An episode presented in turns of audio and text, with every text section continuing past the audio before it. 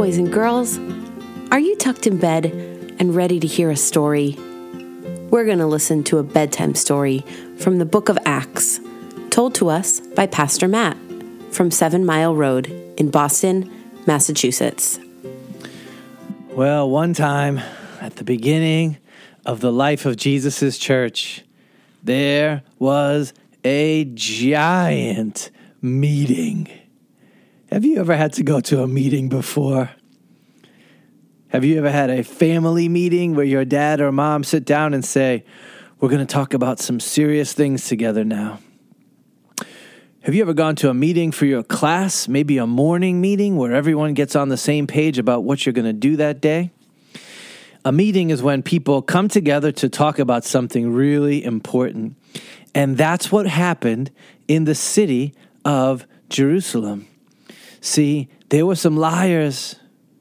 And this is what they were saying to people in the church. They were saying, hey, it's not enough for you to just trust Jesus to be saved. You have to do some good works of your own. It's enough not enough to just believe the gospel. You have to perform some acts in order to be saved. And some other people who were telling the truth were saying, that's not true. Of course, we're going to do a ton of good works because God has saved us. But we don't get saved because we do enough of the works. Well, they had to figure out what the right answer was. There was people who were believing the gospel but not doing some of the things that a typical older covenant person would do. Were they allowed in the church? Or did they have to do those things first?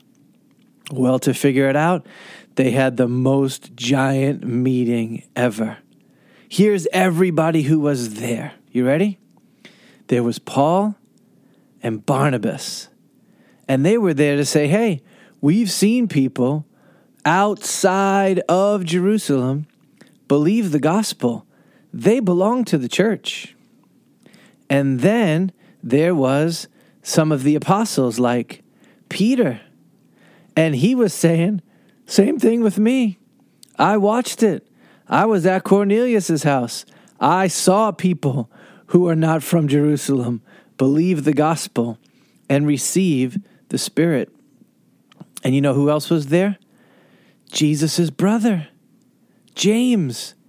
He was the pastor of a megachurch in Jerusalem, thousands of people.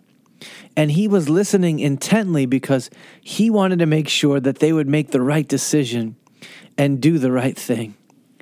And they all talked and shared about what they had experienced and they had learned. And it wasn't just the leaders who were there, there were people there, regular people from the churches.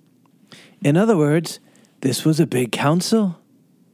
There was the big leaders, and there was the regular people, and there was the Spirit of God, and they were going to figure this thing out. And they did. And they found a way to write to the new believers who were not from Jerusalem and to say, hey, there's a few things you need to make sure to avoid, but you don't need to do any works in order to be qualified to be saved. You are sinners. We are sinners. None of us could ever do enough to earn the favor of God. But we don't have to. He has given it to us as a gift.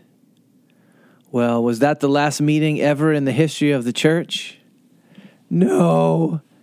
The church has had lots and lots and lots and lots of meetings through the centuries to talk about really important things. How should we believe?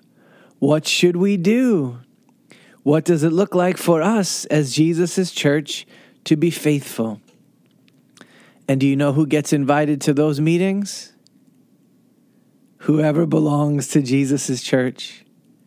And of course, there are really smart men and women who are studied in truth and of course, there are men who are leading in the churches as pastors and elders and overseers. But of course, there's also just regular men and women from the church who want to see that the right thing is done. And there's a safety when everybody gets together to think and talk and pray it through. And that happened at the start of the church. And that's happened all the way to our day. And it even happens at our church. We have meetings, and our pastors lead, and our members and men and women are there, and we talk and we pray, and we try to do the best thing for the advance of the gospel. And God, in His grace, by His Spirit, meets us just like He did at the Council of Jerusalem. Let's pray. Father, thanks so much that you're with us by your Spirit, that your word is our guide toward truth, and that as we live in community with humility, seeking wisdom and unity, you give it to us. It's the best. Amen. All right, it is time for bed. Good night. Sweet dreams, and thanks for listening. To find out more information about our church, Google Seven Mile Road, Boston.